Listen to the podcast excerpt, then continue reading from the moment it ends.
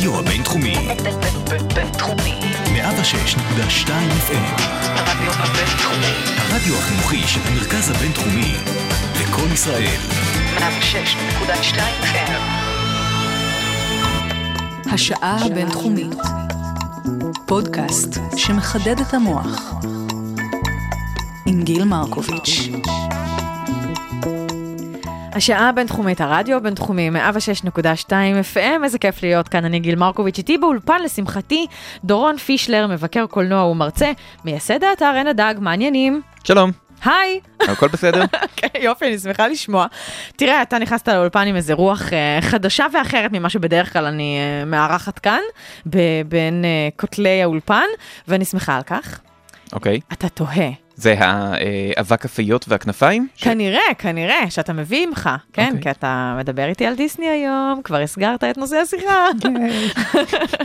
אוקיי, אז באמת זה אחד... סקווי דיסני! כן, בדיוק. זה בערך התגובה שלי כשאומרים דיסני, אז אני מתנצלת מראש בפני המאזינים והמאזינות שלנו, הולכת לצחוק מלא כנראה, ואתה יודע, לצייץ ככה כמו שאתה עכשיו הדגמת. זה הולך לקרות, כי באמת זה אחת האהבות הנושנות שלי, ועל זה גדלתי, ואנחנו הולכים עכשיו לחפור עמוק בבן אדם הזה, ואולי לגלות ש... ולהרוס את הכל. בדיוק. להרוס את כל פנטזיות הילדות וכל... אפשר לחרב את דיסני? אני לא יודע, מספרים כל כך הרבה דברים רעים מראש, ככה ש... כן, זה נכון. אני לא יודע אם אפשר, נשאר עוד מה להרוס. לא, אבל הם כאילו, אתה יודע, בונים לעצמם את המיתוג לא רק דרך הבן אדם. נכון, כן, בטח. אז אפשר, אז תכף זה אפשר באמת. לא, אבל אתה תמיד גדל, אז בילדות, אז הכל דיסני, והכל, גם אם אתה לא יודע מה זה, אז יש נסיכות, ומיקי מאוס וכל זה, ואז תמיד יש את השלב בטינג'ר שמגלים שהכל גרוע, ואז מתחילים כל הדברים האלה של הכל, חברה דיסני מושחתת, והיא מעסיקה ילדים סינים בסדנאות יזע, ודיסני אנטישמי, וכולם, הכל רע. נו, אבל אחר כך, פנומנולוגיה, דיאלקטיקה, אחר כך חוזרים. כן. מכילים את הטוב עם הרע, ואיכשהו דיסני, הקפיטליזם מנצח. אני רוצה קצת לשאול אבל עליך, ולפני שאנחנו צוללים לדיסני, על כל עולם הקולנוע שהוא... שזה הרי שווה בחשיבות. וולט דיסני ואני, זה פחות או יותר אותה רמת חשיבות. כן, אותה רמת חשיבות. נכון, מי שלא שמע על דורון פישלר, תשמע, חור בהשכלה. אז באמת, איך התחיל אצלך העניין לקולנוע? למה אתה עוסק בקולנוע? מה קרה שם? אני אוהב סרטים. ככה? סתם? זהו? זה מה שסלל לך את הדרך? פחות או יותר. אני אוהב סרטים, ומה שסלל את הדרך ל-Indag זה שאני אוהב סרטים ואני לא אוהב ביקורות על סרטים, בגלל שבזמנו זה היה ממש ממש בזמן. כל פעם אני אספר את הסיפור הזה, וכל פעם זה מתארך, כל פעם זה מתרחק, ועכשיו זה נהיה כבר עידן הדינוזאורים. ולא רק פעמיים. נכון. לא, עכשיו זה כבר עידן הדינוזאורים. מספרים על פעם שלפני שהיה אינטרנט, ואז כשהיו ביקורות, אז היו ביקורות בעיתונים. והמקום היחיד שיכולת לקרוא ביקורות קולנוע זה היה בעיתון. ובעיתון כתבו מבקרים זקנים ומאפנים ששונאים כל דבר שהוא לא דרמות שואה מפולין. אז זה היה זלזול מוחלט. נכון, המצב היה עגום. זה היה הרבה זלזול בכל קולנוע שהוא הוליוודי או כיפי או אקשן או מה שלא יהיה. ואז בשנת 2000, שכמו שאמרתי, עידן הדינוזאורים, אז הקמתי את Indag, שזה אחד האתרים הראשונים בארץ של ביקורות קולנוע באינטרנט, עם הבת זוג שלי לונג'ון ועוד כמה אנשים שעד אף אחד לא הייתה השכלה בקולנוע, זה פשוט היה עניין של ביקורות קולנוע של אנשים שאוהבים סרטים ולאו דווקא אקדמיים וכאלה. וזה גדל, והאתר קיים בפורמט כלשהו, הוא קצת השתנה, אבל הוא קיים מאז ועד היום. שבשנות אינטרנט זה המון. והיום זה כבר לא ייחודי, בגלל שכל הקטע של ביקורות קולנוע השתנה לחלוטין, בגלל שמי קורא היום את העיתונים, היום כולם מספרים בפייסבוק וכל זה, אז זה כבר לא, אין שום דבר ייחודי בזה שאנחנו מדברים על סרטים רק בגלל שאנחנו אוהבים סרטים, אבל אנחנו עדיין עושים את זה.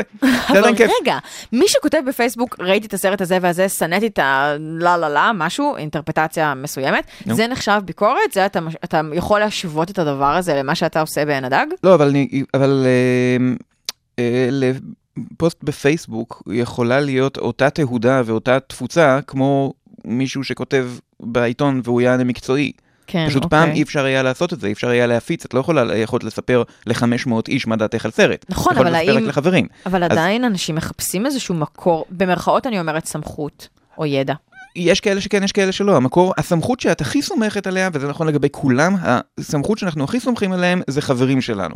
אני יכול לקרוא 1,000 ביקורות שאומרות שהסרט הזה לא טוב, אבל אם חבר שלי אמר, "זה אחלה סרט, בוא לראות", אז אני אאמין לו. ובגלל זה, זה עובר בפייסבוק, וככה הדברים האלה הם יעילים. אתה לא צריך כבר, כאילו, כביכול לא צריך ביקורת, ויש הרבה יותר כאלה שמפרסמים באמת ביקורות באינטרנט. אני, לאורך השנים האלה, אני גם הייתי מבקר אמיתי במרכאות, כן? אני כתבתי בטיימאוט, אני כתבתי בוואלה ובמעריב וכל מיני מקומות, אני הייתי מבקר כזה שאשכרה כן. משלמים לו בשביל ללכת לראות סרטים, לא משלמים הרבה, אני חייב להגיד, כל פעם צריך להבהיר את זה, אם אתם רוצים להיות מבקר קולנוע, אל תעשו את זה, זה לא מקצוע טוב. זו עבודה, זה לא פרנסה. נכון, בדיוק. היום כבר לא. עכשיו, היום אני חזרתי להיות מבקר קולנוע מטעם עצמי בלבד. אני עדיין כותב באינדג, ואני עושה, אני למדתי כל מיני דברים על סרטים וכאלה, אז עכשיו אני מנצל את זה בשביל לעשות הרצאות. אני מספר על כל מיני דברים, אז יש לי כל מיני הרצאות על דיסני למשל. נכון. ועל דברים אחרים, על סצנות הסקס הכי גרועות בתולדות הקולנוע, ואיך עושים סרטים גרועים, ועוד כל מיני כאלה דברים. וואו. אז זה מה שאני עושה היום. ותגיד, בעידן הדינוזאורים, אתה היית מאלה שקראו את הביקורות והלכו לפי זה לסרטים, או שהלכת למה שהתחשק לך? אני הלכתי למה שנראה לי מגניב, ואז גילית גם שהמבקרים הם מאפנים, ככה גילית את זה? כן, פחות או יותר. אני גדלתי במושב, ככה שלא הייתה לי המון גישה לקולנוע באופן כללי, אבל אני קראתי תמיד את העיתונים, ואני אספתי את המודעות, וכל הזה. היו לי המון דעות על קולנוע, גם בלי לראות את הסרטים, רק על הפוסטרים. וואו. לא, אני ראיתי כמה שאפשר, אבל זה היה מעט יחסית אז. והסרטים שאני אהבתי, היו סרטים שאנשים אוהבים. אני אהבתי חלליות ודינוזאורים. אף אחד מהאנשים שקראתי לא אהב חלליות דינוזאורים. ברגע שהיו חלליות דינוזאורים בסרט, אז ישר הם אמרו שזה גרוע, שזה לא זה, וזהו, זה מאפן, זה לא... זה באמת מאפן. עכשיו, יש חלק מהסרטים האלה גרועים, כן? אני לא אומר שאני עוד נותן... לא, אני לא אומר שאני נותן קונטרה של דווקא לתת לכל זה שרובוטריקים יהיה יצירת מופת. לא, אני רק אומר שצריך להתייחס לסרטים האלה באותה רצינות שהם מתייחסים לסרטים אחרים, בביקורות. אז כשאתה צולל לתוך עולם של קולנוע, ובאמת מחליט שיש לך, אתה אומר, הרבה תוכן להרצות עליו ולדבר עליו, איך אתה, זאת אומרת, אתה מחליט שדיסני צריך לקבל מקום בזכות המקום העצום שהוא תופס בעולם של יצירה קולנועית, או שזה אהבה אישית שלך גם, ואני תכף אגלה שיש בינינו כבר מכנה אחד משותף? לא מיוחד, זאת אומרת, אני אוהב את דיסני כמו שכולם אוהבים את דיסני, יש להם סרטים טובים. כולם אוהבים את דיסני? זאת השאלה. כולם? זה קונצנזוס? אני מניח שקיימים כמה אנשים, יש שמועות על ביי קמרו, יש גר איש אחד שלא אוהב את דיסני. הוא ראה את בת הים הקטנה וחשב שהיה לא משהו. די כולם אוהבים את דיסני, לא? זאת אומרת, יש לא כולם אוהבים את דיסני החברה, אבל הסרטים, זאת אומרת, קיים מישהו שאומר, אני ראיתי את הסרטים האלה, לא. לא משהו. אני לא פגשתי, אבל אתה יודע, יש אנשים מתחילים להיות כאלה, מה, מליפיסנט, מה זה, זה מאפן, אתה מדבר רק על הקרטונס? יש סרטים מאפנים, אני לא מדבר על כל ה... כשמדברים על דיסני, אז מדברים קודם כל על סרטים מצוירים, אני חושב, הם עושים המון סרטים, דיסני היום זאת חברת ענק שעושה מיליון דברים, שהרבה מהם לא קשורים בכלל לתדמית של דיסני כמו שאנחנו חושבים עליה, יש להם את ESPN, את ערוץ ספורט, זה לא קשור, כשאת חושבת על דיסני, את לא חושבת על... NBA. אבל קודם כל זה מגיע מהסרטים המצוירים, ויש גם מה שהם מנסים למכור, שלא תמיד הולך את הרוח דיסני על סרטים אחרים. זה חלק מהעניין, שהמילה דיסני היום היא משמעות שלה כל כך הרבה דברים, וזהו, חלק ממה שאני מספר, זה דבר שקרה די מהר.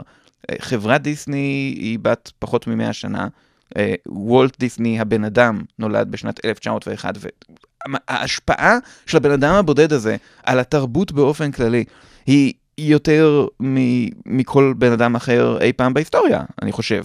אני לא יכול לחשוב על בן אדם אחר שהשם שלו הפך למשמעות כזאת גדולה, ושיש כל כך הרבה דברים שמקושרים אליו, שאי אפשר לברוח מהם. אתה לא יכול לגדול בעולם ולא להכיר דברים של דיסני. אבל זה לא פשוט במקרה, כי הוא קרא לחברה על שמו, אם הוא היה קורא לה The Dream, או איזה משהו כזה. או נצנצים, לא יודעת. נכון, אבל זה לא רק החברה, זה גם דברים שהוא עשה. זאת אומרת, זה נכון שזה השם שלו שהלך ביחד. בסדר, שייקספיר לא קרא לחברה שלו על שמו, ועדיין אנשים קוראים לו דברים שייקספירים, נכון? כן. ושייקספיר בהחלט השפיע הרבה, יש הרבה מאוד אנשים... מה בקשר לצ'פלין? אז לא, אין לו, אתה לא אומר שהוא השפיע ככה על התרבות? אוקיי, ילדים בני 5 היום יודעים איזה צ'רלי צ'פלין? אוקיי, אבל זה כי... יכול להיות שהם יודעים את זה, אבל גם... ילדים בעוד 30 שנה ידעו מזה דיסני? בטח. אתה אומר שכן. בטח, מה זאת אומרת? סיכוי מאוד מאוד גלוי, מאוד מאוד נמוך שלו. אני לא יודע מה יקרה בעוד 30 שנה. כן, יכולה להיות שואה גרעינית בשנה הבאה, וכל זה, הכל יכול להיות. אבל אנשים היום יודעים מזה דיסני, ולא סתם יודעים את זה, אלא גדלים בעולם שמוקף בדיסני, בדברים של דיסני מכל הצדדים. אי אפשר לברוח. כן. כן. טוב, בסדר, קיבלתי. אנחנו נשמע שירי דיסני לאורך השעה. כי מה עוד יש לעשות? יואו, אלוהים, החיוך לא ירד לי מהפרצוף. אוקיי, אז אנחנו נשמע את Under the Sea, שיר ראשון, אחר כך נחזור, נדבר קצת על הבן אדם, ובעיקר נדבר על הצד האפל. הצד האפל של דיסני. כן, לא של הירח. Ariel, listen to me. The human world, it's a mess. Life under the sea is better than anything they got up there. The seaweed is always greener in somebody else's lake. You dream about going up there, but that is a big mistake. Just look at the world around you, right here on the ocean floor. Such wonderful things around you. What more are you looking for? Under the sea, under the sea. Darling, it's better down where it's wetter. Take it from me. Up on the shore they work all day, out in the sun they slave away, while we devoting full time to floating under the sea. Down here on the fish is happy, as off through the waves they roll. The fish on the land ain't happy, it's hot cause they in the bowl. But fish in the bowl is lucky, they in for a worse fate. One day when the boss get hungry, yes, you got me on the plate. What oh, under the sea, under the sea. Nobody beat us, fry us, and eat us in fricassee. We what the land folks loves to cook. Under the sea, we after hook up. We got no troubles. Life is the bubbles under the sea, under the sea, under the sea. Under the sea. Since life is sweet here, we got the beat here naturally. Even the sturgeon and the ray, they did the earth and start to play. We got the spirit, you got to hear it under the sea. The newt play the flute, the cop play the hop, the players play the bass and they sound the chop. The bass play the brass, the chub play the tub. The flute is the duke of soul. Yeah. The way he can play the names on the strings, the chub rocking on the blackfish, he sings the belt and this rod, they know where it's at, they know that blowfish blow.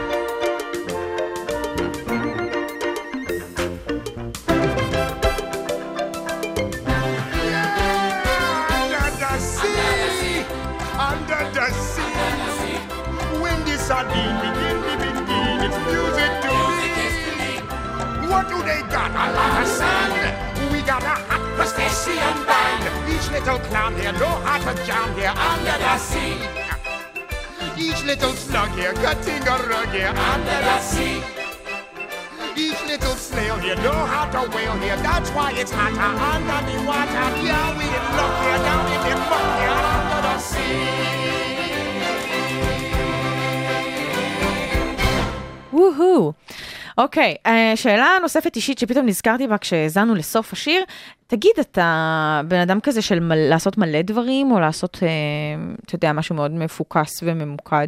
אני? כן, אתה. באיזה תחום? אתה רואה, אתה כבר שואל באיזה תחום, מה? אתה דור הוואי? אני לא יודע איזה דור אני. יצא לי בזלזול, לא התכוונתי, אני דור הוואי. אני לא יודע איזה דור אני לא יודע באיזה... לא, סתם פתאום עניין אותי. לא, מבחינת השנה, מבחינת גיל. whatever. אני עושה דברים, אני עושה כל מיני, אני לא,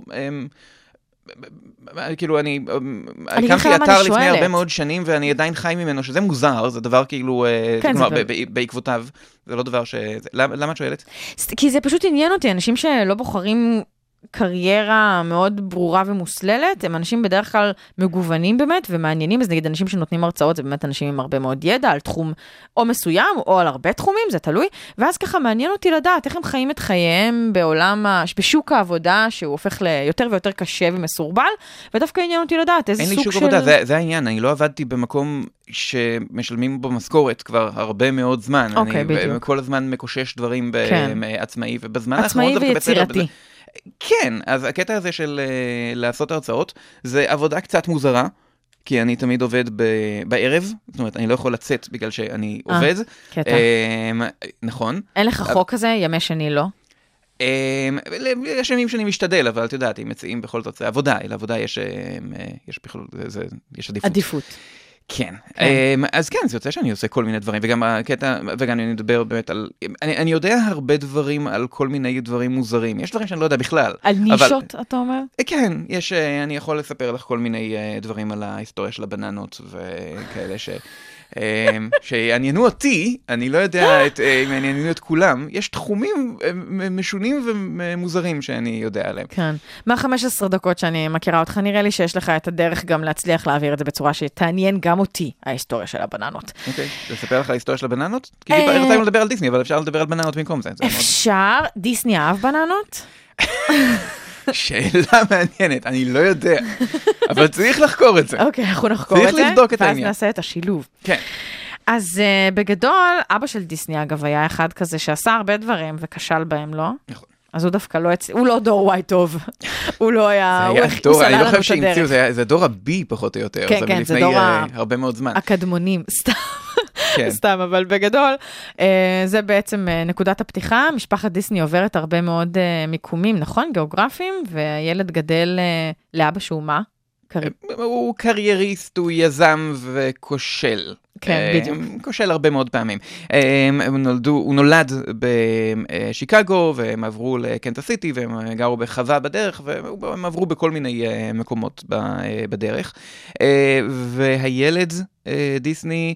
הוא לא ילד אומנותי במיוחד, זה לא כאילו מהאנשים האלה של מוצרט, שאת אומרת, בגיל 3 הוא כבר צייר את מיקי מאוס והנפיש אותו, והוא התחיל לזוז על זה. ועשה לו קולות. נכון, ועשה לו קולות.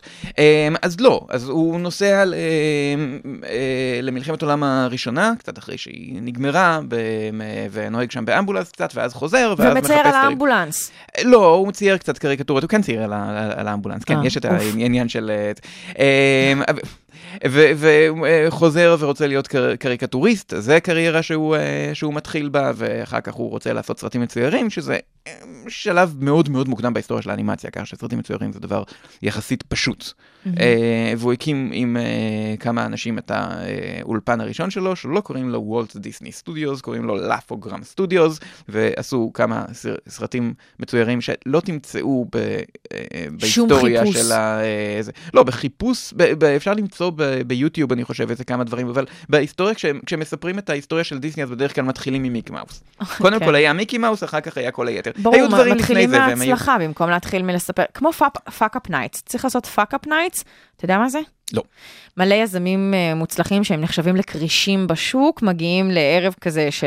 אז לספר על הכישלונות הראשונים שלהם. בדיוק. מספרים על כל הכישלונות בדרך להצלחה, כדי שיזמים צעירים ובכלל אנשים לא יחשבו שהם איזה כישלון נחרץ, וישמעו גם על הדרך להצלחה. זה בדיוק זה. זה בדיוק זה. אז וולט דיסני, בתור יזם צעיר, בן 21, הקים חברה שעושה סרטים מצוירים, ונכשל לחלוטין. החברה הזאת הייתה כישלון. איך? אז מה השתנה? מה שהשתנה אחר כך? כן. מה שהשתנה בפעם השנייה? כמה זמן אגב היה בין הפעם הראשונה לפעם השנייה? זה עניין של... הניסיון הראשון היה די קצר, זאת אומרת, זה פחות או יותר תוך שנה הם נכשלו, ואחר כך...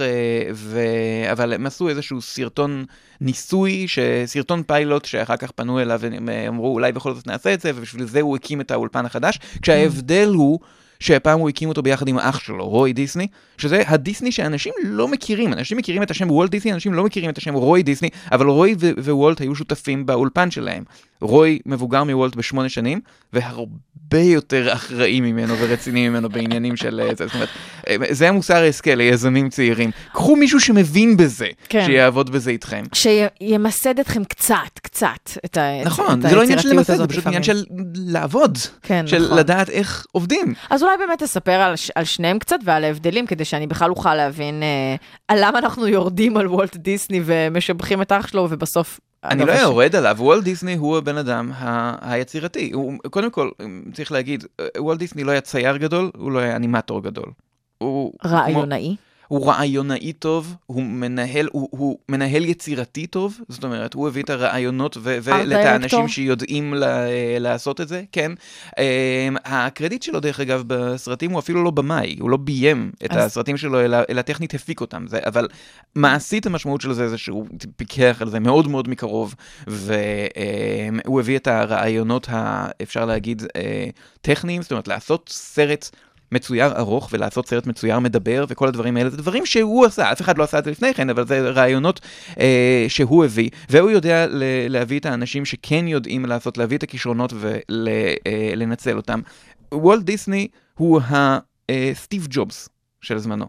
כלומר, הוא המנהל של החברה, כולם מכירים אותה, את המנהל, הוא בעצמו לא עושה שום דבר. יש שורה כזאת בסרט, סטיב ג'ובס, שאתה לא מתכנת, אתה לא מעצב, למה כולם מספרים שאתה גאון? מה אתה עושה? כן. אז זה מה שוולט דיסני... כמו זחל על הפטריה באליס. בדיוק, אותו דבר. אוקיי. יושב והוגה. ומוציא הרבה אותיות כאלה צבעוניות. פקודות. הוא נותן פקודות, והוא גם לא בן אדם נחמד לעבוד איתו. הוא נותן פקודות, ואנשים, העובדים שלו בדרך כלל לא סובלים אותו, בגלל שהוא פרפקציוניסט ופדנט, ויושב על דברים שאנשים אחרים לא שמים לב אליהם בכלל. אז הוא מציב סטנדרטים מאוד מאוד גבוהים לביצוע. ויש לו את כל הפנטזיות האלה שלו, של לעשות, של חלומות ועניינים, ואופטימיות ואהבה וכל זה, שלא כל כך מצטדר עם הדרך שבה הוא מתייחס לאנשים.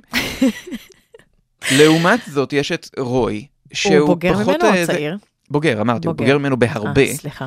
והוא זה שיודע איך לנהל דברים בצורה שהם יעבדו, שוב, לנהל כספים, לנהל אנשים, ככה שהם לא יברחו וכל זה. לאורך כל ההיסטוריה של חברת דיסני, כל עוד דיסני חי, כל עוד וולט דיסני חי, אז רוי היה שם כדי לוודא שדברים יעבדו. החברה הזאת לא הייתה קיימת בלי רוי. איפה השם שלו?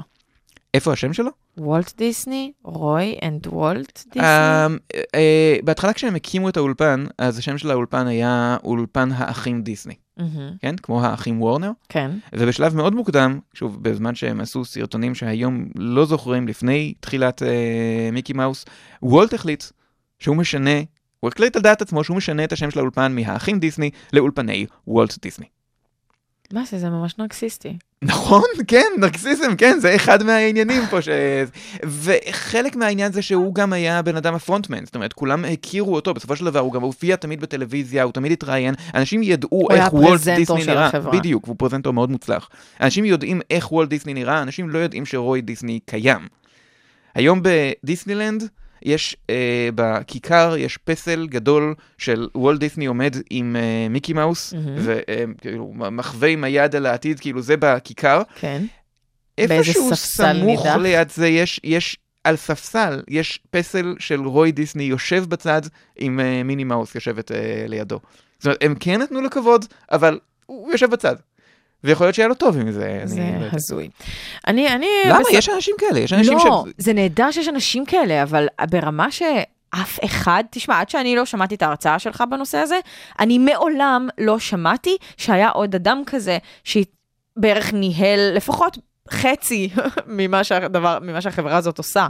זה די קיצוני. את יודעת מי, אני לא יודע, המנהל, המזכירה של סטיב ג'ובס, יש הרבה אנשים שזה, תמיד יש את הבן אדם האחד שהוא הסמל, ואנשים אחרים, אף אחד לא מכיר את השמות שלהם. כן, אבל לפחות בוורנר בראדרס, אני יודעת שהם בראדרס, לא משנה שאני לא... אתה מבין מה אני מתכוונת? כמה בראדרסים? בדיוק, אני לא באמת יודעת, אבל אתה מבין, לפחות יש כאילו איזה שרינג קבוצתי בשם, במיתוג. נכון.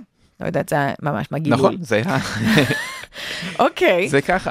אז טוב, אנחנו תכף ניכנס לאיך הבן אדם הזה, איזה שמועות התפתחו עליו, או אולי לא שמועות, אולי זה המציאות, אבל לא סותר קצת, כאילו כל הסיפור הזה של חלומות וורוד ואופטימיות ועתיד, קצת סותר עם כל השמועות שהתפתחו עליו, אז איך זה... אני חושב שזה די להפך, זאת אומרת, ברגע שמישהו מתעסק בחלומות וורוד ועתיד, והוא הכי נפלא, אז מיד יהיו עליו את השמועות של אולי בעצם הוא נאצי במסווה. והוא מסתיר כל מיני סודות אפלים. כן, זהו, אף אחד לא... בייחוד היום, אי אפשר לקבל את זה שמשהו מושלם. אם מציגים לך משהו מושלם, תשאלי מה הקאץ'. אז אם יש מישהו שהוא יעני, הסמל של זה, אז תמיד יהיו עליו כל מיני סיפורים. ושוב, אני לא טוען חס וחלילה שוולט דיסני הבן אדם מושלם, כמו שאמרתי, איתו הרבה בעיות. למרות שזה לא כל כך קשור לסיפורים שמספרים עליו. אבל זה מעניין, אני חושב שזה תמיד קורה. כמו שכל השמועות האלה על תיאוריות קונספירציה של סרטים מצוירים, גם כשזה לא קשור לדיסני. הדרדסים זה הדבר הכי תמים בעולם, נכון? אז הם קומוניסטים. תרוס לי, הם קומוניסטים? לא, זה השמועות, את לא שמעת את זה שאתם סטדסים קומוניסטים, ושגרגמל הוא קריקטורה אנטישמית? לא. מה זה לא שמעת על זה? וואי, לא שמעתי על זה. אוקיי, יש דבר כזה. אנשים אומרים את הדבר הזה, זה לא בהכרח נכון, אבל זה לא זה, אבל אנשים מספרים על זה, תמיד יש, כשמשהו הכי תמים, תמיד יהיו שמועות עליו, אני חושב שזה פעולה לא רצונית, שתמיד היא תצטרך. אני רוצה להגיד לך, שמאז ששמעתי את ההרצאה שלך על דיסני, שבה אתה מספר גם איך מיקי מאוס בעצם נולד, ומה המקור של מיקי מאוס, ואתה מראה את הדמיון המוזר לפליקס החתול. פליקס החתול, כן. כן, אז תדע לך שמאז אני אומרת את זה לאנשים, ואנשים בשוק, אתה אשכרה שובר להם איזה, או האמירה הזאת ממש שוברת להם, זה לא מקורי יצירתי מההתחלה, זה לא נעשה באיזה וקום טהור של אופטימיות וטוב. אז כן, אז זה ממש דוגמה נחמדה. כמו העיניים של מיקי מאוס. עכשיו זה רדיו, אז אנחנו לא יכולים להראות את זה, אז נכון. אז צריך לתת שיעורי בית למאזינים, תסתכלו על תמונה של מיקי מאוס, ותשאלו את עצמכם, למה יש לו משולש באמצע הראש? למה יש מין כזה קו שיורד לו באמצע המצח, ומין פאות לחיים מחודדות מהצדדים? למה הדבר הזה? אז יש לזה סיבה. הסיבה היא שמיקי מאוס הוא חיקוי של דמות אחרת, של פליקס החתול, שיש לה עיניים נורא נורא גדולות, ובהתחלה כל הדבר הזה, כל העיגול הזה מסביב, היה העיניים שלו, היו לו עיניים שכיסו לו את כל הפנים, ובאיזשהו שלב שינו לו קצת את עיצוב, ככה שמה שפעם היה האישונים של מיקי מאוס, עכשיו זה כל העיניים שלו, יש לו עיניים יותר קטנות, אבל עדיין נשארה הצורה הגדולה הזאת של העיגולים מסביב לראש שלו, שנשארה עד היום. ולא ברור מה היא בדיוק עושה, חוץ מלשמר לנו איזה זיכרון. אוקיי, I'll make a man out of you. אבל אני אאלץ להצטרף בזמרה, בגלל שאי אפשר לשמוע את השיר הזה בלי להצטרף. בלי להצטרף? אוקיי, אז אני מכבה לנו את המיקרופונים. אוקיי.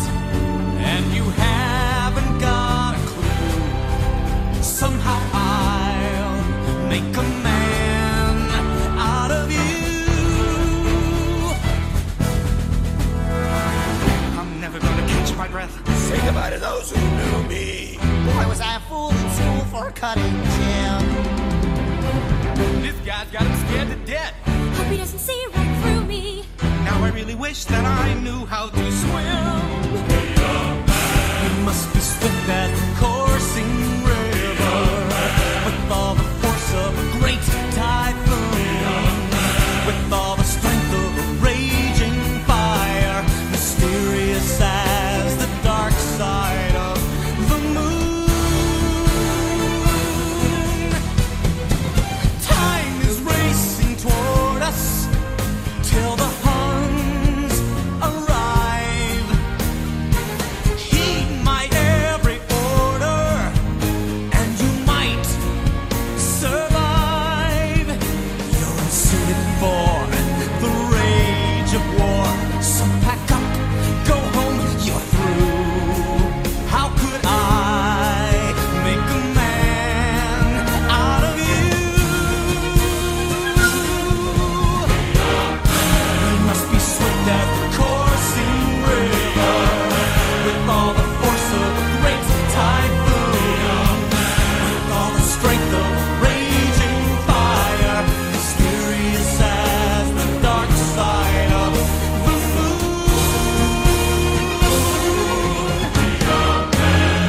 be swift as the coursing river, with all the force of a great typhoon, with all the strength of a raging fire, mysterious as the dark side of the moon.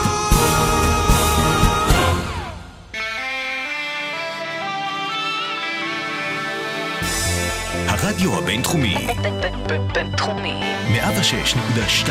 הרדיו הבינתחומי. הרדיו החינוכי של המרכז הבינתחומי.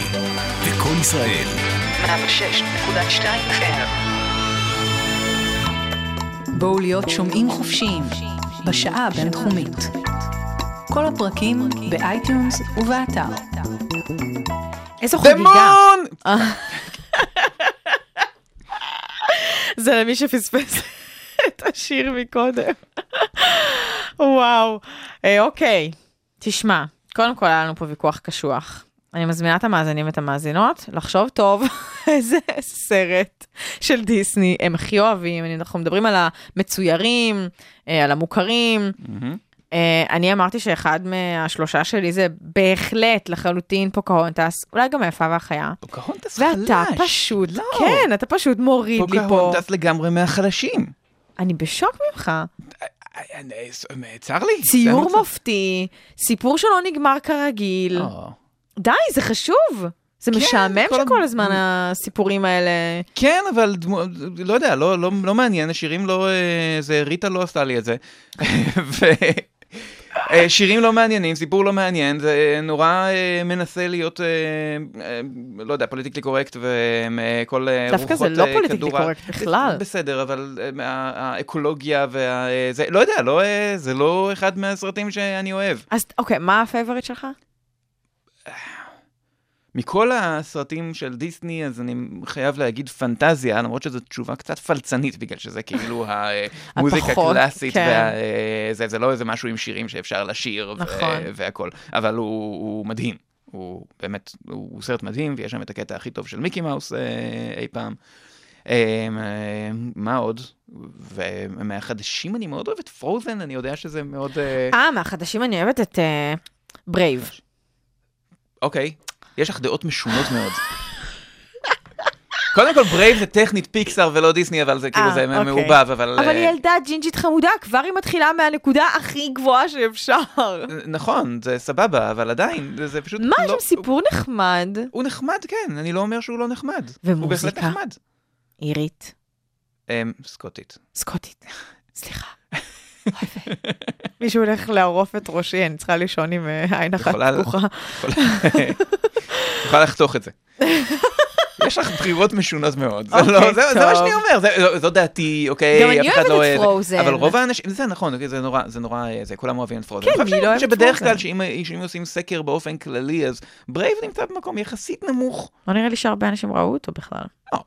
מספיק אנשים, אף אחד הסרט הזה לא היה בדיוק כישלון, אבל יחסית זה לא בדיוק מאלה שנכנסו לקלאסיקה ממש. טוב, יש לנו עבודה לעשות, וזה ללכלך פה על מר דיסני. ללכלך על דיסני, אוקיי, בסדר. בואי תלכלכי עליו ואני אנסה לנקות. לא, אני לא הולכת ללכלך עליו, זה העבודה שלך. אני הולכת להיות פעורת פה, לשחק אותה כאילו מעולם לא שמעתי את זה. וחוץ מזה שגם אחרי מותו שייכו לסרטים כל מיני קונספירציות, אבל לזה אנחנו לא נתייחס, נכון? כי זה לא כאילו איזה צבאה שהוא השאיר לעשות את הסרטים תמיד בעלי מסר סבלימינלי מרושע. אנחנו יכולים להתייחס לזה כי זה מאוד מצחיק, אבל זה לא קשור לבן אדם עצמו. כן. אז מה אומרים על דיסני? מה אנחנו אומרים על דיסני? קודם כל, העובדה שהוא היה חזיר שוביניסט, נתחיל מזה, שהוא היה סקסיסט באופן... קדימה, החלק האהוב עליי בחברה. עם זה קשה להתווכח. כן? אני לא יודע אם ראית את שלגיה ושבעת הגמדים בזמן האחרון. אני זוכרת אותו היטב. סינדרלה, היפהפייה נרדמת. זוכרת? מה משותף לכולם? אבל אני יודעת את זה רק בגלל ששמעתי אותך. אני אתוודא ואומר, שנסיכים מתפרצים להם לשיר, נכון? נכון. ובעצם... הם הגיבורות של הסרטים, כן? הסרט נקרא שלגיה, הוא נקרא סינדרלה, הוא נקרא יפהפיה, זה כאילו הגיבורה של הסרט. עכשיו, היית מצפה שהגיבורה של הסרט, בשיא הסרט, תנצח, שהיא תעשה משהו, שהיא זאת שלא יודע, תהרוג את הדרקון, תעשה משהו... תהיה אקטיבית. נכון, תהיה אקטיבית. הם לא עושות כלום! כל הנסיכות האלה לאורך כל הזה לא עושות כלום. חוץ מפיתוח קול. חוץ מפיתוח קול, זה מאוד חשוב. נכון. חשוב בעלילה והתפתחות הגיבור, חשוב, יש את הקטע שבו הגיבור מביס את הדרקון, ואז הוא מפתח קול. בדיוק. כן. שלגיה והיפהפייה הנרדמת, שניים מהגיבורות כאילו, מה שהן עושות בשיא הסרט זה לישון. הן ישנות, ואז מגיע נסיך, והוא זה שלוקח אותם, ולהם אין שום סי בעניין, זאת אומרת, הוא לוקח אותם, שלגיה פשוט ישנה, ואז בא נסיך, סוחב אותה ולוקח אותה. נכון. זהו, היא לא אומרת שום דבר, כאילו, על זה זהו. היא ראתה אותו פעם אחת לפני, נכון? היא ראתה אותו פעם אחת לפני. הם אפילו לא ניהלו דיאלוג. נכון, כן. כנ"ל לגבי היפהפייה הנרדמת, היא פגשה את הנסיך בדיוק פעם אחת. נכון, פעם בחלום. כן, נכון, אז זה בסדר, כי אפשר לסמוך על אנשים שפגשתם בחלומות. נכון. סינדרלה פוגש את הנסיך פעם אחת, זה דבר שחוזר כל הזמן, וכל הנסיכות האלה, מה שמסות... הם תמיד שרים או רוקדים במפגש הקצר הזה, שבו גם לבבותיהם מתחברים באופן שאיננו ניתן לניתוק. נכון. ומילא הקטע הזה של אהבת אמת ממבט ראשון, בסדר, אוקיי, זה לא כזה רע, זה תמים, אבל זה לא רע. אבל העניין הוא שאף פעם הם לא עושות שום דבר, הנסיכות האלה. כלומר, הם רואים אותם לנקות את הבית, הם מאוד מאוד עקבי בקטע שזה של לנקות את הבית, גם שלגיה וגם סינדרלה וגם יפהפייה הנרדמת, כולם רואים לנקות את הבית, מאוד חשוב. שנייה, אבל בוא נדבר על השנים. מה, 34, 37, זה בערך, אני מדברת על שלגיה, זה החברה שנשים וגברים חיים בה, לא? זה נכון. זה עצוב, אבל אין הרבה מה להתווכח בנושא הזה, אז, ואותו דבר היה נכון גם בחברת דיסני, זאת אומרת, בחברת דיסני הייתה מדיניות שהם מקבלים גברים להיות אנימטורים, הם מקבלים נשים להיות אלה שצובעות את הציורים. וואו, זה לא ידעתי, וזה כבר ממש שונה מלעשות סרט. נכון, אבל שוב, זאת הייתה החברה. לא, אבל מה, אני אגדיר לך את התפקיד? מה, אם אני... אחלה ציירת, למה מה קשור המגדר שלי? החברה אמרה שצייר נחשב יותר מצובע? קודם כל צייר נחשב יותר מצובע, בגלל שצובע זה עבודה שחורה, זה עבודה קשה, אבל זה עבודה שחורה, בהחלט. והיו יוצאים מהכלל, בגלל שהיו כמה אמניות שעבדו אצל דיסני, אבל בגדול המדיניות הייתה ש... זהו, נשים עושים את העבודה שחורה, וזה היה המצב, זה לא היה... אנשים זוכרים את זה על דיסני, בגלל שאנשים זוכרים את דיסני, בגלל שאף אחד לא טורח לברר מה היה המצב באולפני פליישר ב-1940, בגלל שאף אחד לא זוכר אותם, אבל זה היה המצב בכל מקום. זאת פשוט הייתה החברה שהם חיו בה. אולי זה מסביר אבל גם את היקף המותניים, אם גברים מציירים את הנשים. נכון. אני לא חושב שזה קשור דווקא לעניין הזה, פשוט כאילו בציור מציירים את כולם אידיאליים, מציירים את הגברים אידיאליים, מציירים את הנשים אידיאליות, אז זה מה שנחשב לאידיאלי. אוקיי. אז... שאלה. כן. מתי סינדרלה יוצא? 1950. ו-1950, לא, זה עוד לא... מתי השואב אבק נעשה הגיבור הלאומי של ארצות הברית? בערך 50 ומשהו? אני לא יודע, לא הייתי שם אז, אבל... כן, אז חשבתי שאולי אם זה יצא ככה בשנות ה-50 דווקא מאוחרות, ולא ממש בשנת 50, אז זה גם כאילו מתיישב לי טוב עם החברה האמריקאית. בכל אופן, אז אנשים מאשימים את וולט דיסני בזה שהוא היה שוביניסט, וזה נכון לחלוטין, אבל זה חלק מהזמן שהוא חי בו. הבעיה היא לא וולט דיסני עצמו. הוא, כמו שאמר, הוא מת. זה לא, הוא מת לפני 50 שנה וחודש. הבעיה עם הסרטים האלה, כשממשיכים להקרין אותם היום לילדים, בגלל ששום מוצר אחר שנוצר ב-37 לא מוכרים היום לילדים. זה לפני שסבתא של הילדים האלה נולדה. וזה ערכים אחרים, זה עולם אחר. הנסיכות של דיסני, זה דבר שכן נמכר, ונמכר באגרסיביות לילדות, שאי אפשר לברוח מזה, זה נמצא בכל מקום. אבל אני לא יכולה לתווך. והנסיכות של דיסני זה המודל הכי גרוע שיכול להיות. כן. הנסיכות המקוריות. אפשר לתווך, אפשר אבל קשה. זאת אומרת, אני לא יודע, את מראה לילדה את שלגיה, ואת אומרת, אבל זה לא בסדר? אני לא יודע, זה לא... אתה יודע אבל שהיה מעין... מחקר כזה, שביקש שאקדמיים מתחום הקולנוע, הם ביקשו מילדים בכל העולם לכתוב מכתבים, למפיקים של תוכניות טלוויזיה, וזה היה בהמון שפות ותורגם, והם קיבלו את המכתבים האלה, וילדים שאין להם ידע מגדרי, ואף אחד לא הסליל אותם להתנגד למה שהחברה מכווינה, הם כתבו דברים מאוד מעניינים שהיום האקדמיה גם יודעת לתת להם תימוכין. למשל, היו ילדים, בנים, שאמרו שתמיד הייצוגים של, הם לא משהו במילים האלה, אבל תמיד הדמויות שיש על המסך, הן עוד דמויות מאוד חזקות וקשוחות וזה, שהם לא בהכרח הם, והם לא יכולים להזדהות איתן, או שאם זה לא הדמות הזאת החזקה והמובילה וכולי, אז זה איזה חנון כזה שלגמרי הוא כאילו ה-180 מעלות של אותה דמות מובילה. ואז הם אומרים, אז כאילו, מה, אבל אני לא זה ולא זה. וילדים ממש אמרו את זה. ויש ילדה, אגב, שכתבה, נדמה לי שהייתה בת 9, והיא אומרת שם, היא כותבת שם, למה היפהפייה הנרדמת ישנה כל כך הרבה זמן? 100 שנים, יש כל כך הרבה דברים יפים לראות בעולם. בסרט תראה, ישנה 100 שנים. כן, אבל הסיפור, לא? הסיפור הוא ארוך יותר. הסיפור במקור, זה דיבר על 100 שנים, כן. כן, אז היא ממש ככה מתייחסת לזה, יכול שהיא לא התייחסה ספציפית לסרט של דיסני, אבל זה הפקה אחרת של היפהפייה הנרדמת, אבל זה מעניין, כי ילדים כן שמים לב כבר לכל מיני מוזרויות. כן. עכשיו, הסרטים שהם עושים היום, מן הסתם זה לא ככה. נכון. ובגלל זה חלק מהסיבה שאני אוהבת פרוזן. פרוזן הוא גאוני באופן שבו הוא עושה את נסיכה, כאילו, לפי הספר, כשהוא עושה בדיוק את ההפך. נכון. זה להיות אנטי, יש שם את הקטע שהנסיכה פוגשת בפעם הראשונה את הנסיך, ויש להם את השיר שהם מתאהבים, ואז הוא אומר, לא, אבל זה לא ככה. נכון. זה סרט מעולה, זה טוויסט מצוין. נכון. לא צפוי, אגב. אני לא חשבתי שזה הולך לקרות. נכון, זה מפתיע.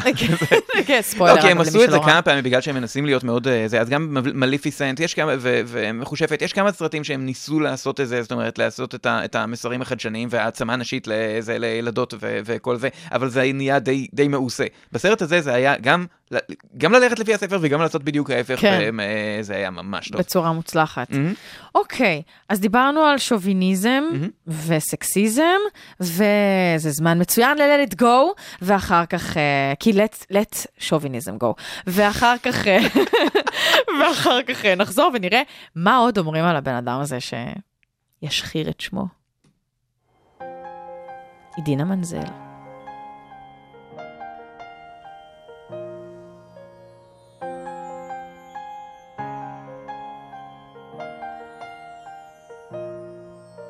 The snow glows white on the mountain tonight, not a footprint to be seen.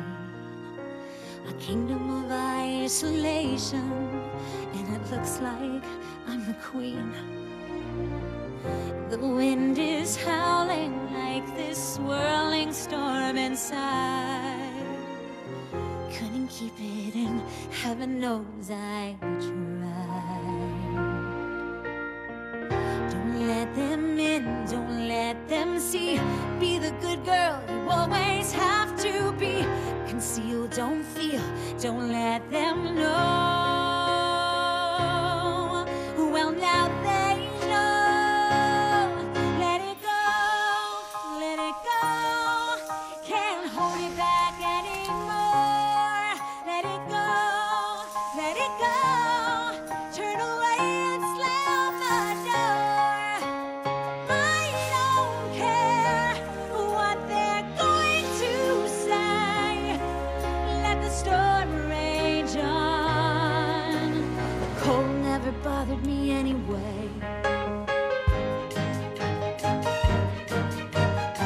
It's funny how some distance makes everything seem small.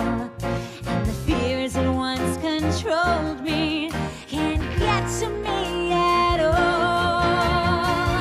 It's time to see what I can do, to test the limits and break through. No right, no wrong, no rules for me. I'm free. Let it go, let it go. I am one with the wind and sky. Let it go, let it go. You'll never see me cry. Here I stand, and here I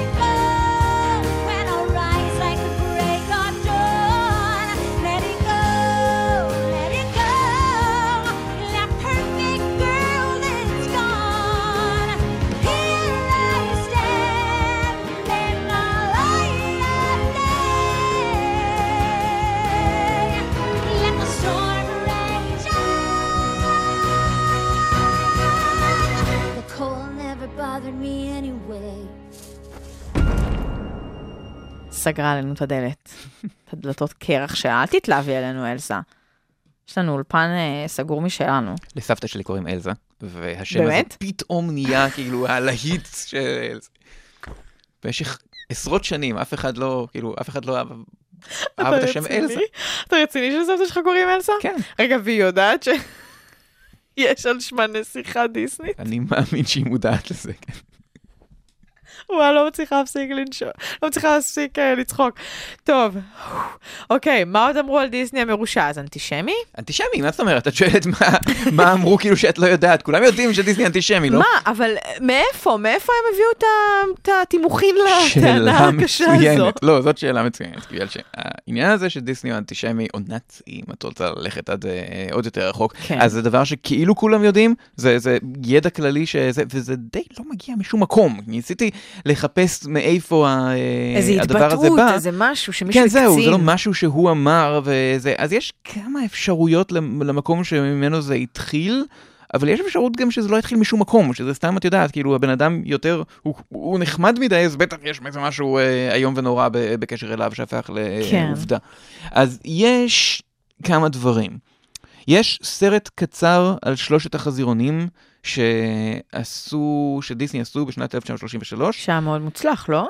הוא סרט מוצלח, כן. ויש קטע של כמה שניות בסרט הזה שבמקור היה קריקטורה אנטישמית. הזאב מתחפש לסוחר יהודי. אז יש לו אף ארוך, והוא מדבר בכל מה שאמור להיות מבטא יידי. יידישי כזה. כן, אבל זאת תחפושת. זה לא הזאב באמת, והזאב לאורך כל הסרט מנסה לאכול חזיר, ככה שיהודי הוא כנראה לא. כן, אבל כאילו להתחפש לזה סוג של עוד נוכל, לא? נכון, נכון, בסדר, אוקיי, אבל הדבר הזה, הם שינו אותו, זה דבר שקרה כמה פעמים לאורך ההיסטוריה של דיסני. אז הוא לא יצא לאקרנים ככה? הוא כן יצא לאקרנים ככה ב-1933. תקנו. תקנו אותו. גם ב-1933, מה? נכון. איזה אחלה תזמור. יש כמה מקרים כאלה של קטעים מסרטים של דיסני שהם חזרו אחורה ושינו אותם ושיפצו אותם מאוחר יותר, בגלל שהם נחשבו לפוגעניים. כמובן שלא, זה המקרה היחיד שמתייחס ליהודים, אבל יש את כל הסרט שירת הדרום, שהוא עלם לחלוטין בגלל שהוא נחשב לגזעני כלפי שחורים, והיה שורה מעל הדין שצונזרה בגלל שהיא כביכול פוגעת בערבים. מה אתה אומר? לא שמעתי על הדבר הזה. השיר בהתחלה, שמתחיל עם ג'פר? לא, לא, השורה הראשונה בשיר של, הוא אומר, "Oh, I come from a land, from a far away place", כן, כן. "Where they cut off your ear if they don't like your face", המקום שבו קורטים את האוזן שלך אם לא אוהבים את זה. זה השורה הראשונה בשיר. אז את זה שינו את השורה הזאת. נזכרתי באחד הסרטים שאני הכי אוהבת. כן. הגיבן מנוטרדם. בסדר, יש לטעם מוזר, כבר אמרנו. לא נכון, הגיבן. טוב, אחר כך אתה תעשה לי סנגוריה על הדבר הזה, כי הגיבן זה אחד האהובים עליי באמת. יותר אפילו מפוקהונטס. אוקיי, בסדר. כן, סליחה. אז הקטע הזה... אז יש לדבר הזה, אוקיי, זה דבר שהיה פשוט, כמו שהיה נכון להיות, היה בסדר באותו זמן להיות סקסיסט, אז היה בסדר לספר בדיחות גזעניות על כולם. והיו קטעים שנחשבים היום לגזעניים על הרבה סרטים, וזה לא ממש בסיס. עכשיו, יש דברים אחרים שדיסני עשו, שיש סרטים משנות ה-40 שהם עשו, שיש בהם הרבה מאוד צלבי קרס. אבל הם לא נמצאים שם במקרה, בגלל שהם עשו סרטוני תעמולה באותו זמן, בשביל אמריקה ונגד הנאצים, וכל הסרטונים שהם עשו, הם היו אנטי-נאצים. יש סרט שבו דונלד דק חולם שהוא עובד במפעל נאצי, ודונלד דק אומר הייל היטלר הרבה מאוד פעמים בסרט הזה. והוא לבוש בזה, רואים אותו, הוא קורא מיין קאמפף כל העסק. אז האם זה משיג את המטרה? ואז הוא מתעורר, ומגלה שהוא בעצם באמריקה, ומחבק את פסל החירות, ואומר כמה טוב לי שאני באמריקה וכל זה. אני לא יודע אם זה משיג את המטרה. זאת הייתה המטרה. זה סרטון תעמולה, הוא סרטון נורא מצחיק, דרך אגב. וזה, כמובן, אי אפשר לראות את הסרטון ולהגיד, לא, אבל בעצם הם היו נאצים במסווה. כן. מה שכן יכול לקרות, שיש לזה יותר בסיס במציאות, זה העובדה שכמו שאמרתי, דיסני, אני לא חושב שהוא היה בן אדם סופר נחמד, והוא בטח לא היה בן אדם מושלם, והוא היה חבר בשנות ה-50 בקבוצה שקראו לה קבוצה למען אתיקה בקולנוע וכאלה דברים, ובעצם זו הייתה קבוצה פרנואידית שהלשינה על מי שביניהם היו קומוניסטים. אוי, בבוא, אתה רציני? כן. והם פשוט נתנו לזה שם, כאילו, שלא יציקו להם ויתנו לקבוצה להמשיך להתקיים? זה המסווה? כדי שלא יציקו להם? אז זאת אומרת, זה לא מסווה, זה להגן על ערכים אמריקאים. ערכים אמריקאים זה בשביל להתגונן מפני קומוניסטים, אז זה לא יהיה... זה כמו שמישהו... כשמישהו מדבר איתך היום על ערכים, אז את יודעת על מה הוא ידבר איתך, אז לא... ערכים זה מילה מסוכנת. ערכים זה הערכים של מי ש... אומר אותם, ולאו דווקא הערכים שלך. אז זו הייתה תקופת מקרתיזם, והיה רשימות שחורות, זאת אומרת, הם מצביעים על מישהו, אומרים, אתה קומוניסט, ואז הוא מאבד את כל הקריירה שלו, וזה היה מאוד לא נעים, כל העסק הזה. והקבוצה הזאת, יש בסיס, יש משהו בטענה שהייתה אנטישמית, בגלל שהרבה מהאנשים שהם הצביעו עליהם היו יהודים, היו גם הרבה יהודים בתעשיית הקולנוע בכלל, אז יכול להיות שזה קשור לזה. ווולט דיסני בהחלט היה חלק מהקבוצה הזאת. אז... זה נשמע לי מאוד... זה לא נעים, כן? אני לא אומר שזה לא דבר טוב, אבל שוב, הטענה שזה הבסיס שלו, שהמטרה שלו בכל זה הייתה שהוא רצה לפנות נגד יהודים, היא די חסרת בסיס, זאת אומרת, אין סיבה לחשוב דווקא ככה, ויש הרבה יהודים שעבדו איתו באולפן. הוא העסיק יהודים? בטח, הרבה. אולי הוא הוציא אותם מהדמוניזציה. אתה בסדר, נו. זה האפקט הזה של, אתה בסדר. הכל יכול להיות. אז תראה, אנחנו לא מכירים את הבן אדם אישית. יכול להיות שאישית הבן אדם לא אהב יהודים, זה לא התבטא ממש בשום דבר שהוא עשה. והרבה אנשים, גם אנשים שלא אוהבים אותו, ויש הרבה אנשים שלא אוהבים אותו, לא טענו שהיה לו משהו נגד יהודים פעם. אבל איכשהו התדמית הזאת, העניין הזה של דיסני אנטישמי, נדבק אליו, והיום זה נהיה מין מובן מאליו. זה משנה משהו מבחינת הצריכה של דיסני בארץ או בעולם, מבחינת... עובדה שלא, אני לא שמעתי, אני לא חושב שאם היה פעם חרם על דיסני, זה לא משפיע בשום רמה. אז אנחנו סתם נהנים להגיד שכולם שונאים אותנו? אני חושב שיש קטע כזה שאנחנו נהנים להגיד שכולם שונאים אותנו, כן. הקטע הזה של למצוא מסרים סמויים ואוי, ואנסים אנטישמיים, בגלל שיש את מגיני דוד על הסוליות וכל מיני דברים. יש ספורט לאומי כזה. זה לא, כולם אוהבים את... זה לא רק אנחנו, דרך אגב, אני יודע שיהודים מאוד טובים בעולם כולו נגדנו, אבל אנחנו לא המצאנו את זה. כולם חושבים שהעולם כולו נגדנו. את יכולה לחפש ב... יש קבוצה, יש שחורים שזועקים שדיסני נגדם, ואסייתים שזועקים שדיסני נגדם, וכזה. קודם כל, כן, כמו שאמרתי, היו מקרים, כמו שאמרתי על Song of the South, על סרט שלם שדיסני צנזרו, פשוט הוציאו מה... זה פשוט לא מוציאים אותו בגלל שהוא כביכול פוגע בשחורים, אבל לא דיסני, אני אתכוון לקטע הזה של... למצוא מסרים סמויים של כולנו נגדנו. יש חברת קוקה קולה, אז יש תיאוריית קונספירציה שאת לא תשמעו אותה בארץ בקרב יהודים, אבל בקרב ערבים כן, את יכולה לחפש בזה שהלוגו של קוקה קולה, אם מחזיקים אותו תמונת ראי, זה בעצם כתוב בערבית, וכתוב לא למוחמד, לא למכה. וואו. בחיים שלי לא שמעתי על זה. ברור שהיא, את לא מסתובבת בפורום קונספירציה ערבית. אבל הלוגו הזה נורא ישן, לא? הלוגו הזה נורא ישן. ואז יש אנשים אומרים, בסדר, לא משנה, אני לא צריך לקוקה קולה, אני אשתה פפסי. לא, יש גם תיאוריות קונספירציה על פפסי, שהמילה פפסי זה ראשי תיבות של pay every penny to save Israel. מה? אז מה ערבים שותים? ספרייט? אני לא יודע מה ערבים שותים, ואני לא יודע אם זה...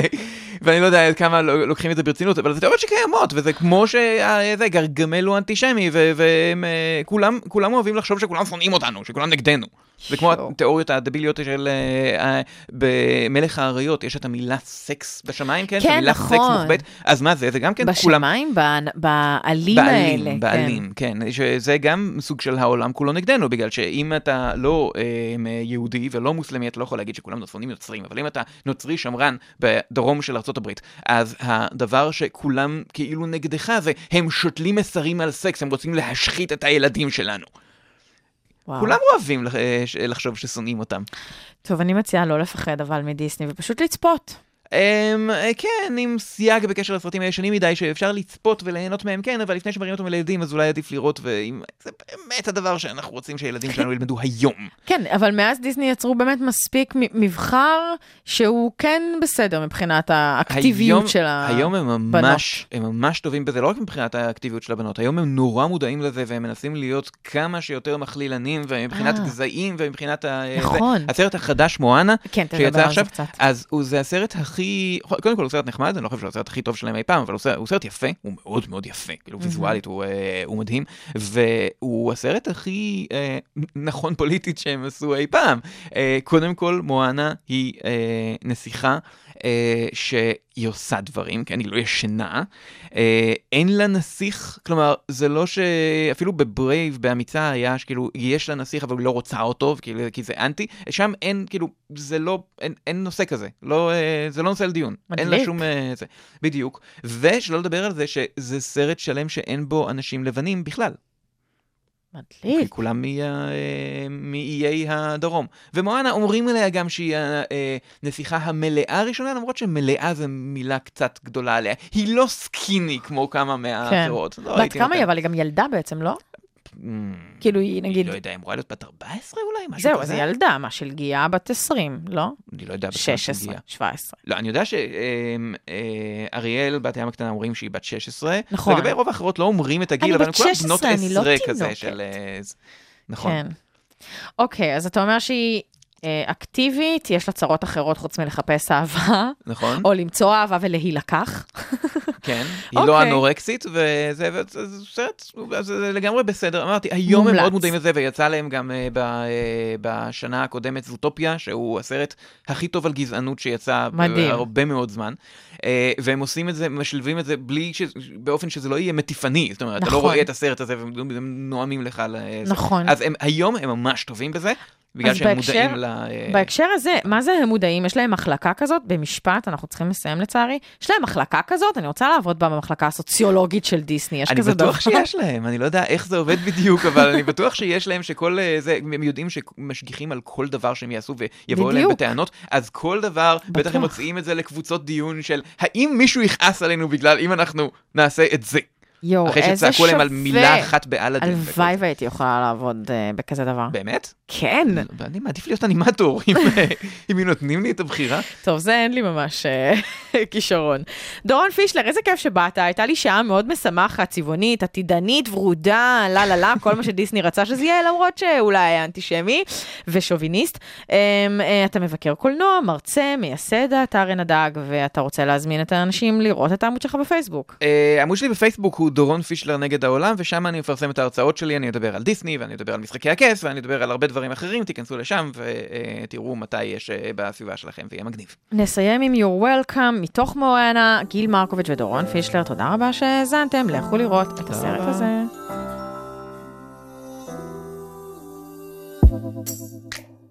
I see what's happening, yeah. Face to face with greatness and it's strange. You don't even know how you feel. It's adorable. It's nice to see that humans never change. Open your eyes, let's begin. Yes, it's really me. Breathe it in. I know it's a lot. The hair is a vibe. When you're staring at a demigod. So what can I say except you're welcome. For the tide, the sun, the sky. Hey, it's okay, it's okay. You're welcome. I'm just an ordinary demigod. What can I say except you're welcome? For the tide, the sun, the sky. Hey, it's okay, it's okay. You're welcome. I'm just an ordinary demigod. Honestly, I could go on and on. I could explain every natural phenomenon. The tide, the grass, the ground. Oh, that was me, I was messing around. I killed a snake, I buried its guts. Sprouted a tree, now you got coconuts. What's the lesson? What is the takeaway? Don't mess with Maui when he's on a breakaway. And the tapestry here in my skin is a map of the victories I win. Look where I've been, I make everything happen. Look at that mean mini Maui, just tickety-tapping. Singing and scratching, flipping and snapping. People are clapping, hearing me rapping. Bring the chorus back.